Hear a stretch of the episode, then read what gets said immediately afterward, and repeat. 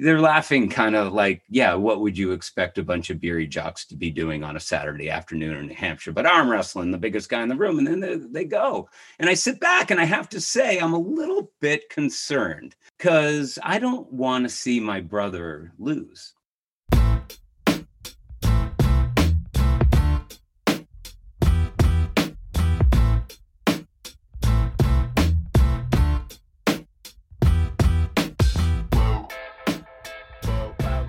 Hey there, and welcome to Grit True Stories That Matter, a weekly podcast on the art and craft of the personal narrative story. Each week, my partner Kurt and I will tackle one question and answer it as best we can to help you craft and tell better, more engaging, more relatable, and more memorable stories. True stories, personal stories, grit stories. This week, our feature storyteller is none other than Kurt. Kurt's got a nine minute story, and when he's finished, he and I will tackle this week's question Why does wonder matter in storytelling? Thanks so much for listening. Let's dive in it is good that my brother is not wearing a thousand band-aids on his hands and it's it's really good that when he shows up he's not wearing those little white gloves that he tells me keeps him safe which is weird because they are really little these white gloves he wears and he's a great big mountain of a man He's visiting me today at college. I'm 20 years old and he's 24. It should be normal enough, except nothing's really normal right now because I haven't seen a whole lot of my brother in the last two years. I've been at college here in New Hampshire, and he's been all the way in New Zealand before the internet, when we couldn't afford to make long distance calls, when we kept in touch with the occasional letter. And his reports from the South Pacific were always so fascinating to me. He was living in a shack with his girlfriend. In the corner of a room, there was a sack of potatoes, and it sounded like they were like living off of that while he pecked away at the great American novel. That was the dream for him and for, well, I was that kind of little brother. It was my dream too. Now he's visiting me at college. And, you know, every time I've ripped open one of these letters, I've been telling my good friends all about my brother. And you would think that we are getting a visit today from like Ernest Hemingway or something. And here comes the world traveler through the yard, but I cannot bear to watch because my friends, they're the types of guys, they're going to shake your hand or they're going to give you a big bear hug. And I know for a fact my brother, he doesn't want to be touched when he finally comes in the house, I do see that he's not wearing band aids and he's not wearing those little white gloves. And it gives me a huge sense of relief. But in his hand, there is a cold six pack of beer, which would have been a lot cooler if it were like a gift for us. But once we settle into the living room for a little while, it's very clear that this beer is just for him. And you know, it's a college camp. We we get up and we get our own beers and we hang out in the living room one thing about me is, you know, I'm 20 years old and I've got it all lined up. You know, I've got my major, I go to my classes, I've got these great five friends, and every once in a while I even have a girlfriend, and it makes uh, life really interesting. But I'm not really i can't tell you that i'm i'm a happy person i'm not, not really comfortable in my skin at least and the way this plays out is i i don't take care of myself very well at all. Like I drink black coffee by the gallon and I, I smoke one cigarette after another. I don't eat well. And at night, sometimes I drink a little too much, like all my literary heroes did. And I definitely don't sleep. But in one way, I've really lucked out. It's it's these friends that I keep mentioning. And you know what? I'll call them jocks, but they're all to a man really smart guys. And they're all like good at making people feel more comfortable with themselves. And that's what they're doing with my brother right now as we're sitting drinking beers on these ratty couches in this ratty house. And I'm looking at my brother and I'm thinking, you know what, man, you're just not trying hard enough and, and, like when it's time to smile or laugh, he just gives this like little wry smile. I'm like, dude, what, what are you holding out for? These guys are trying. And then, you know, and then after a while, it's it's kind of quiet. then my friend Joe, uh, I'll call him uh, Joey Tank Top, he jumps off the couch across the room and he points at my brother and he says, Do you want to arm wrestle? And I know the answer to that. My brother, the German, he doesn't want to touch, he doesn't want to arm wrestle anybody, but, and I'm surprised, you know, because he gets up and he's smiling, like almost with his whole mouth this time. And uh, you know, this is jock talk. This is what jocks do. They take measure of each other. And my brother's the biggest guy in the room. And all these guys, they just want to see how strong this barrel-chested dude is. And so, to much to my surprise, my brother's like, "Yeah, I'll, I'll arm wrestle you." And there they all go off the couches into the next room where there's this little round table where they can arm wrestle, like as if we'd ever done this before. And everybody's kind of laughing. Like I said, they're jocks, but it's they're they're laughing kind of like, yeah, what would you expect a bunch of beery jocks to be doing on a Saturday afternoon in New Hampshire? But arm wrestling, the biggest guy in the room, and then they, they go. And I sit back and I have to say, I'm a little bit concerned because I don't want to see my brother lose and all these guys are they're actually division one athletes and so they have coaches hanging over them telling them to lift weights every week. And my brother i can tell he used to live that kind of life in college. He was that way but his chiseled features have gone a little soft and it's not from clean living and also he's a lefty and I, he's going to have to arm wrestle these guys with his offhand and he's going to have to arm wrestle every one of them. So after joey tank top it's going to be chad with a six-pack abs and then it's going to be smitty who's built like a brick shithouse and then it's going to be billy the the baseball pitcher and then it's going to be jimmy i'm going to be hollywood famous after college and i never lose and i never look bad. Well my brother takes on each one of them and he beats each one of them. And I have to tell you, in my heart, it's fireworks because I might be 20 years old, but still, my brother, he's 24. He's still like my hero. I don't know if you should be doing that, but that's the way it is. In the rest of the night, it's it's like a lot of nights in college. We go to some house and there's some keg and blah blah blah blah blah, and it gets blurry. And you know, in the morning, I wake up alone and uh, and and there's no one around and and then the phone rings. It's my brother. And he's like not calling from a payphone downtown or anything. No he's calling from 60 miles away. From my parents house. He's like hey uh, you know I, I couldn't find you at the end of the night. I'm oh jay that's his name. I jay i'm so sorry. I it, it just got a little blurry. He's like i know me too but I, so i just slept in the car and it was really cold and i just started and i just drove home and we're laughing about this and we're laughing about the party and the arm wrestling and meeting my friends and we're just going over what i thought was a really good time. And then he asked me you know like tell me more about your friends. And he doesn't want to know like what their majors are or what their plans are for after college or where they plan to live. No.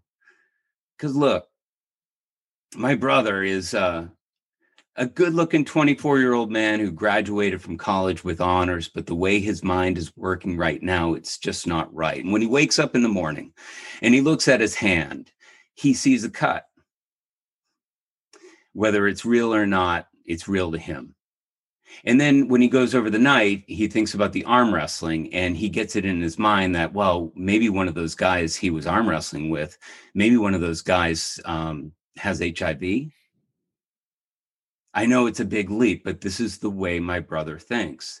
And he actually thinks that, well, the cut on his hand might magically line up, but take the magic out of it. It just happens in my brother's mind this way. And these cuts meet each other while they're arm wrestling.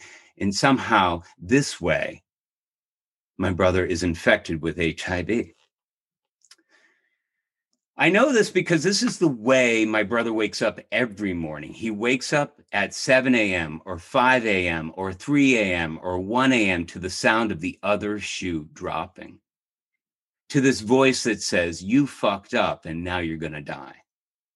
And his main obsession, he's not going to touch doorknobs, toilet sees people, or anything. Everything's germy. But his main obsession is HIV and AIDS. This is the early 90s. And it's not look it, you know there was that period in the 80s where we were we thought that aids was something unfortunately that happened to gay men but we're way past that now and magic johnson has said you know that he's hiv positive my brother's asking me your friends your athlete friends are they sleeping around and not using condoms. I'm like, what do I tell the guy, the poor guy? What do I say? My brother on the phone, calling from my parents' house where he lives right now, penniless. The American dream really hasn't worked out for him so well just yet.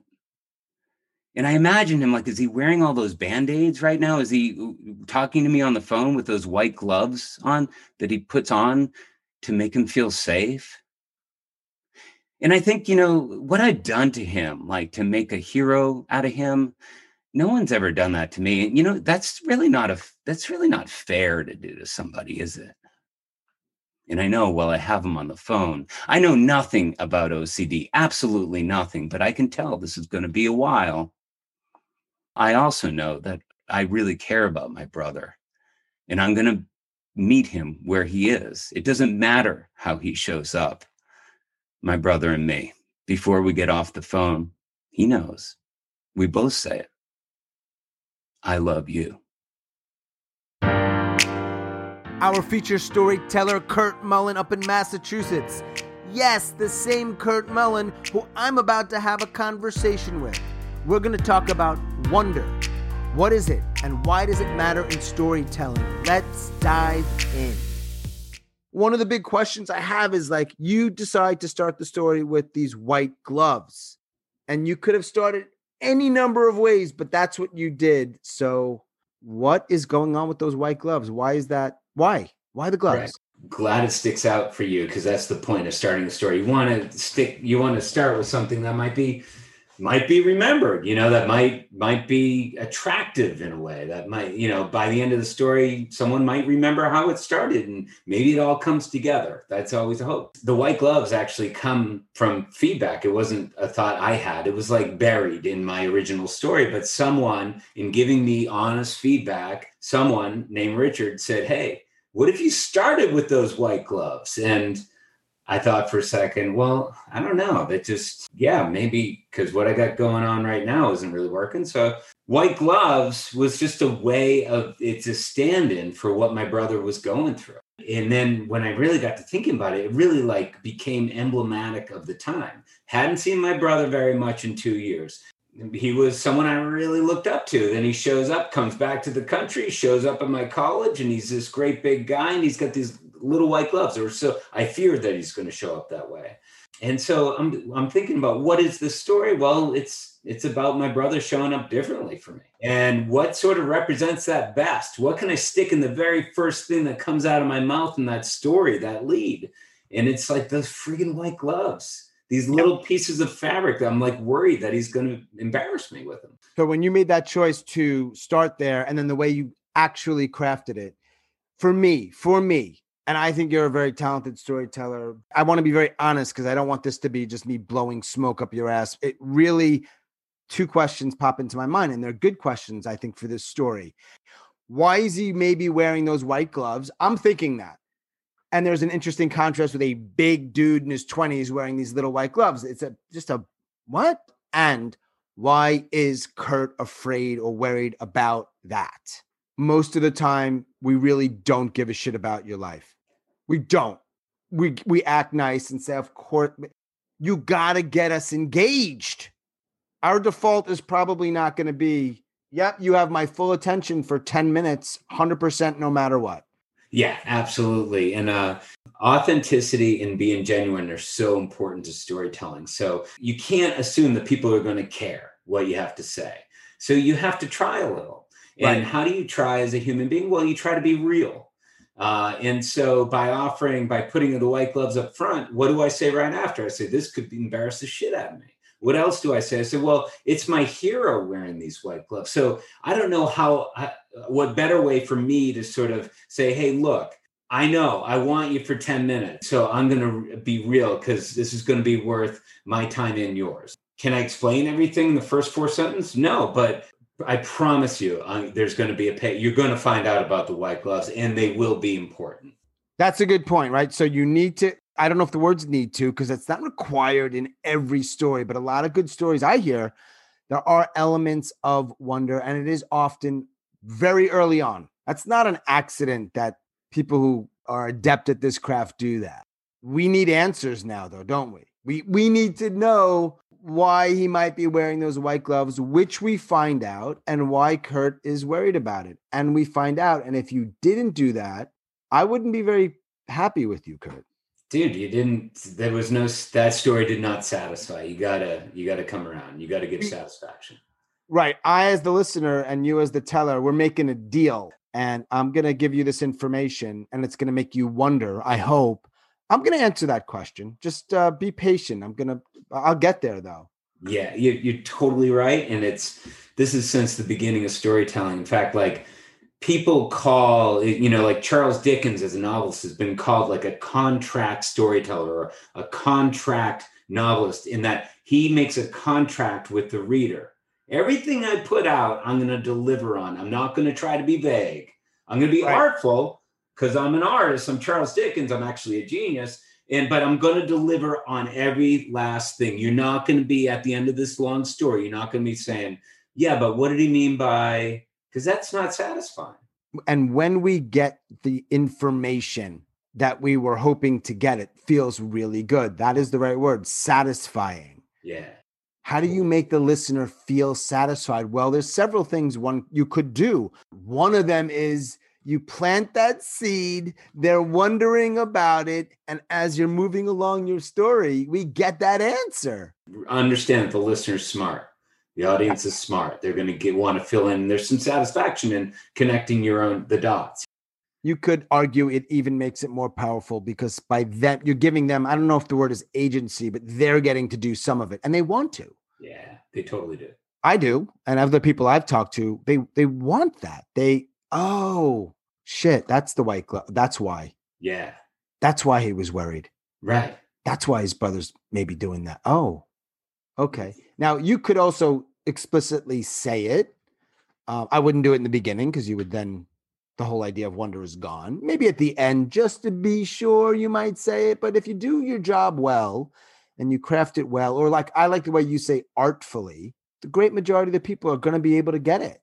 And that feels good. Yeah. Yeah. Hey, yeah. isn't that like a, a trick about storytelling though? It's like you got this 10 minute story, and as the teller, you're like, shit, I gotta, I want to really remember to to like circle back around. I want to get those white gloves in at the end, in other words, or in the middle, and like sometimes you do. and yes. sometimes you're like, oh shit, you know, but a lot of times it's like, you know what? I think they got it. Right. And I think that, and again, a, a conversation for another day about the importance of workshopping or working with people, whether it's one person or small, whatever it is, who can say, you know what, there's a couple loose ends here that I that I don't know if you want them to be so loose. Because as the teller, as the crafter, it's you can get in your own way. It's hard to sometimes see through all that. Yeah. Even if you're solo going through your story, I have these checklists, this this list of things. Yeah. And I do it separately. I don't do it all at the same time. Mm-hmm. And and so for example, it's like where can I add this? Where can I add more surprise? Where can I clarify my dialogue? Related to that is where might this story have some loose ends? I want my audience to wonder, but I don't want I, I want to control the wandering a little bit. I don't right. want them to go somewhere and not come back I don't want them to be thinking, wait, why didn't I, I never got that information about this thing that he started in the beginning and it seems so important. So, me as the person who's putting something together, that's one thing I go through.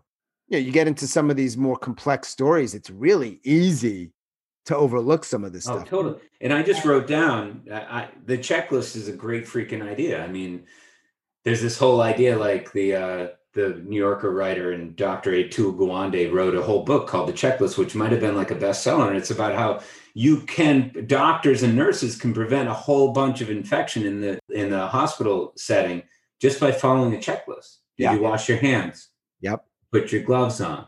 Yep. You know, did you touch these things? And like yep. you could do it in any area of your life. Yep the thing uh, about wonder is and, and the reason it makes it's a good topic to what like teach in a storytelling class or to chat about amongst friends on a podcast or in feedback is it's not something that we ever get taught like people don't in regular families at least the ones i know but the dad and the mom don't sit the kid down and tell them like this is how you create interest This is how you get people to listen to you. This is how you command attention. This is how you make your life go a little bit better.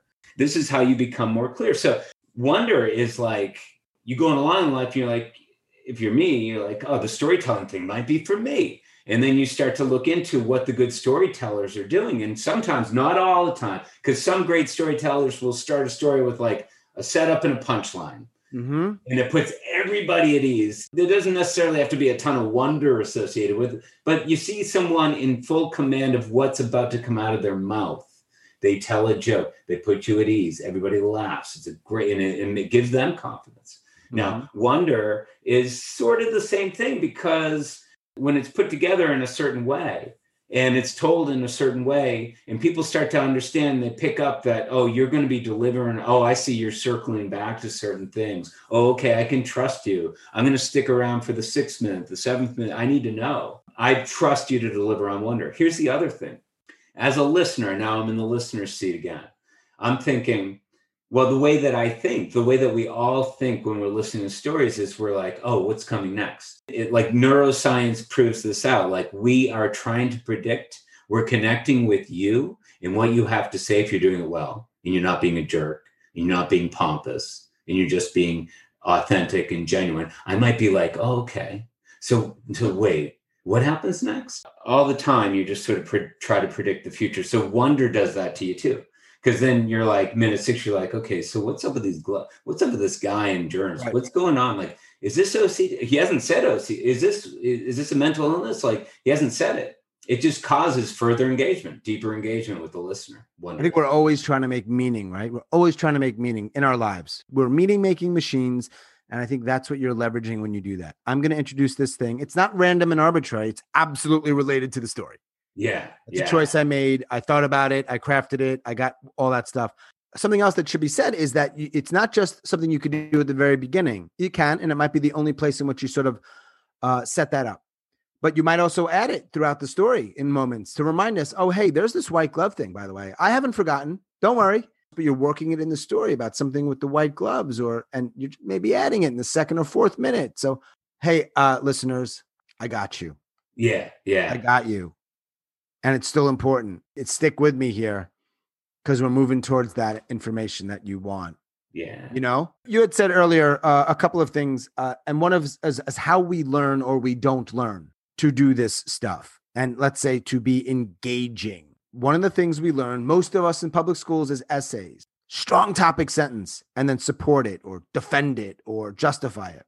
You usually don't want to do that in storytelling. Get rid of that line and keep going. Yeah. And then you let us, because that's wonder. You're not telling us everything. And when you then continue with your story, we get to do some of that sort of meaning making without you telling us everything. Yeah. You said earlier, audiences are smart. And you, as the person telling the story, trust that they're smart. They will get it. One phrase I, have read is uh, inf- creating information gaps. Mm. Okay. So we love that shit because we're like trying to fill it in because as you say we're meaning making machines so presented with an information gap like what's it not to keep using my example but like the white gloves like there's an information gap. Why? Why would some big dude you know? And then another thing is i remember reading years ago one of the creators of uh, the simpsons was like comedy and you can feel it, it can be storytelling uh, it skips a step. Mm. in other words it creates an information gap and uh, I don't have an awesome example of it right now, but and then it, it delivers. So if you tell too much, people get bored. Is I think the meaning of that. Right, they do. You're right. They don't feel trusted. Feel maybe subconsciously insulted, and they're just sick of you, and they want to go do something else. Right.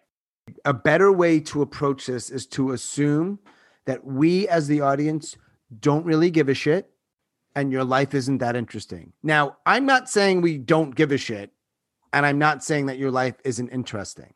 I think as a storyteller, it's in your best interest. It's better. It makes more sense to approach it that way. It forces you to do some things. One of them is exactly what we're talking about creating a sense of wonder. If you assume, oh, well, they're here for a storytelling show, of course they care about it, and they seem like nice people they care about me. In fact, I see a few familiar faces.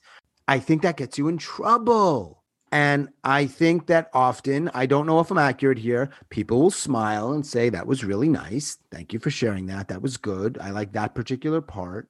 You're not going to hear very often people say, You know what? Man, I was bored. You lost me. You got to get us early on, man. One takeaway from our talk today, if I'm going to say one takeaway, if you're writing a story or you're crafting a story, got to engage us early. That doesn't mean you need to do fucking cartwheels. That doesn't mean you need to act like a clown or give me some stupid, unrelated joke. No, you get me interested or curious or wondering about what is going on. That's all you need to do. It's not necessarily easy, but if you do it, I'm with you. And in your story, Kurt, hey, I want to know right off the bat why is he maybe wearing these gloves? And maybe more important for the sake of the story, because it's your story, is why is Kurt so worried about it? And he did it. You're right? There was some within me. There was a strong feeling attached to that to the gloves. That's what makes made it work for me. That's what made me think, oh, okay, this is a good choice because I actually felt a emotional connection. You worried about this guy that you love and how that might work with your friends. I can connect to that. So we're getting into something a little different, but this stuff all overlaps. But right, I was engaged because I was I connected. Let's leave it at that. Yeah, yeah. And don't assume people are just going to connect with you just because you're a good looking, interesting, whatever person. Don't assume people are going to connect with you just because you're telling a story. They're not. And if people say otherwise and you want to think I'm an asshole for saying that, fine. I'm right. They don't. Work a little harder and make us care. You can do it. I promise you, you can do it. This idea that people tell me I, I don't have stories is uh, malarkey, Kurt. You're a fucking human being on the earth. You have tons of stories. Maybe you haven't been in the right space for people to help you find them, or maybe you don't trust yourself, or maybe you don't know. No, but you got to work it. You know, one thing you're totally right. And one thing that made this story interesting for me to tell, I liked talking about how family can kind of be a source of embarrassment. Yeah. I know that doesn't sound altogether nice and I think it's clear uh, what my feelings are for my brother there they couldn't be more strong and I'm right. proud of that. I'm glad it was that way. I was remembering like self-consciousness when I was young particularly and uh, actually caring about how he would show up. I mean, remember I'm, I'm 20 in this story. Okay. So um, hopefully you get to shake off some of that self consciousness as you go along in life because I'm more than twice that age now. That, that's what was happening. And that's part of what caused me to be such a compartmentalizer of people when I was younger, especially like keep these groups separated and I don't have to deal with these feelings. And now, as an older person, I was kind of thinking back on a time that I can largely say was a good time for me but I was just remembering, like, yeah, that guy, I freaking was crazy about that guy. But even him, he could show up and he could embarrass the shit out of me in some ways. I don't know. I just found that to be a source of tension and tension right. for any story. I thought it was a relatable thing to talk about. Look, the, the last couple of lines are I love my brother. You could have just told us a story about how you love your brother. Great yeah. guy. I mean, he's not perfect. I wasn't perfect. We did a lot of great stuff together. Fun. Loved him. He, oh, he was my hero. It's kind of boring. Kind of boring. Yeah. Not to say it couldn't be a good story, not to say it couldn't be an engaging story, but the way you chose to do it to to show us that you love your brother by also getting very real and some of it isn't always beautiful or isn't always like neat is an interesting choice and I think it really works and in some ways it makes it uh, land, for lack of it, but it landed even stronger. Yeah, bringing around to uh, the best way I thought to begin it all is to understand that you know got to figure out a way to tell this story that may engage people who've never laid eyes on me or my brother, people who were embarrassed right. by their family members or love their family members or had both that going on. Most likely, everybody in the world has had that both going on, you know? Yes. And so you, you say, yes. okay, how do I start this out? How do I connect in a real way that a way that I want to connect, not just to be like prostituting some story like, oh, please like me. No, you got to tell your story go that extra step and figure out okay what's is this an engaging way to do this some stories are going to be like yeah maybe i do start with a joke or maybe uh, like Julie Baker, I start out with a, a, a bold statement. Yes. Or sometimes Julie does a bold statement that always uh, also puts a smile on your face. Uh, but there are these choices that you have, and this one, because of somebody in in our workshop said, uh, "Why don't you try it with the white gloves?" You know, someone else has told me like, "Hey, why don't you try different beginnings to your stories? Just just walk around with your recorder and try out different stuff. Yeah. Don't get married to one one idea." I could think of other ways of starting the story. Right. You you had another story.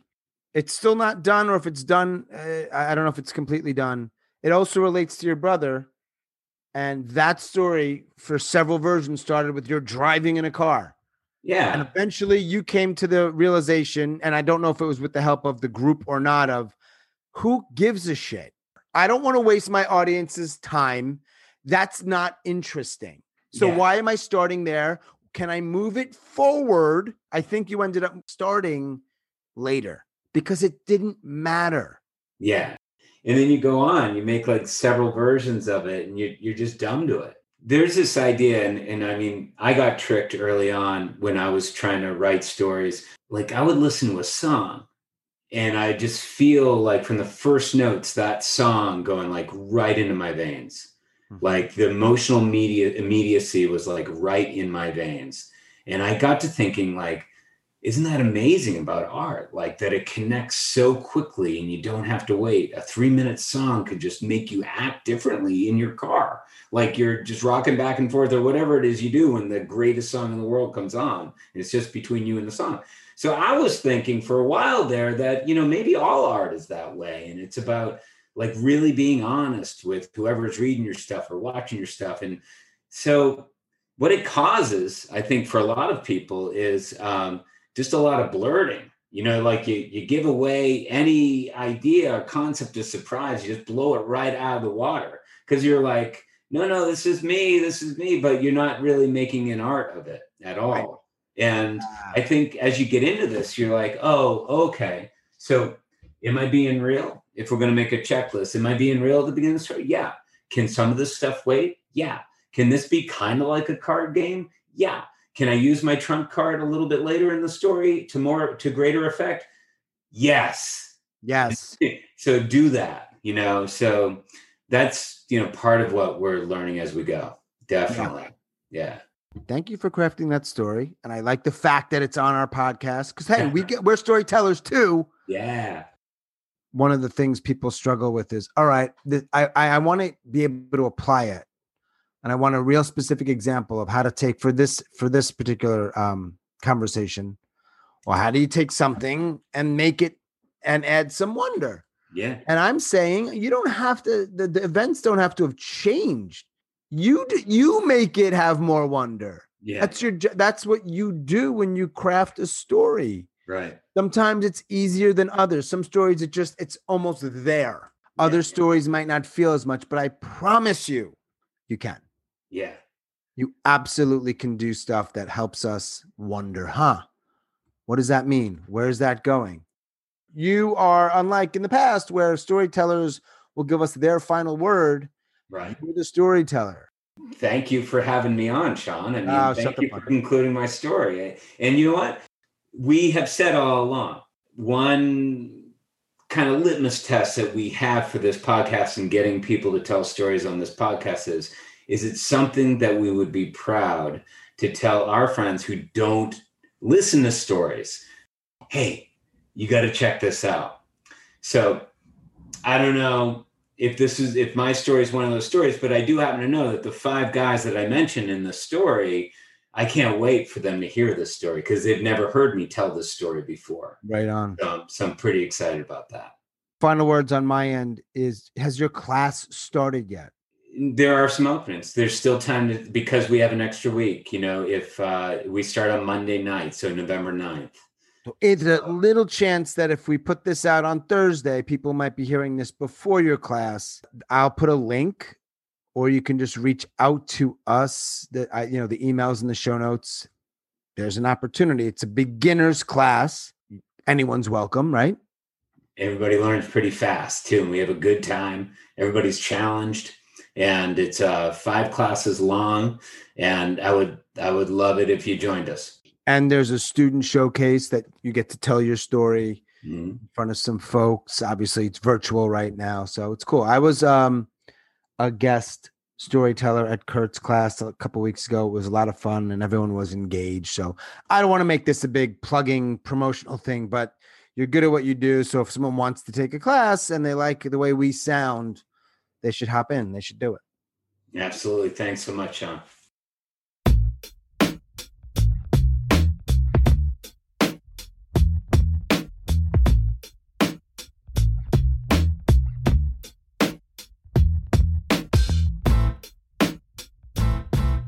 Thank you for listening from both Kurt and I. And Kurt, don't thank me. Thank you for that story.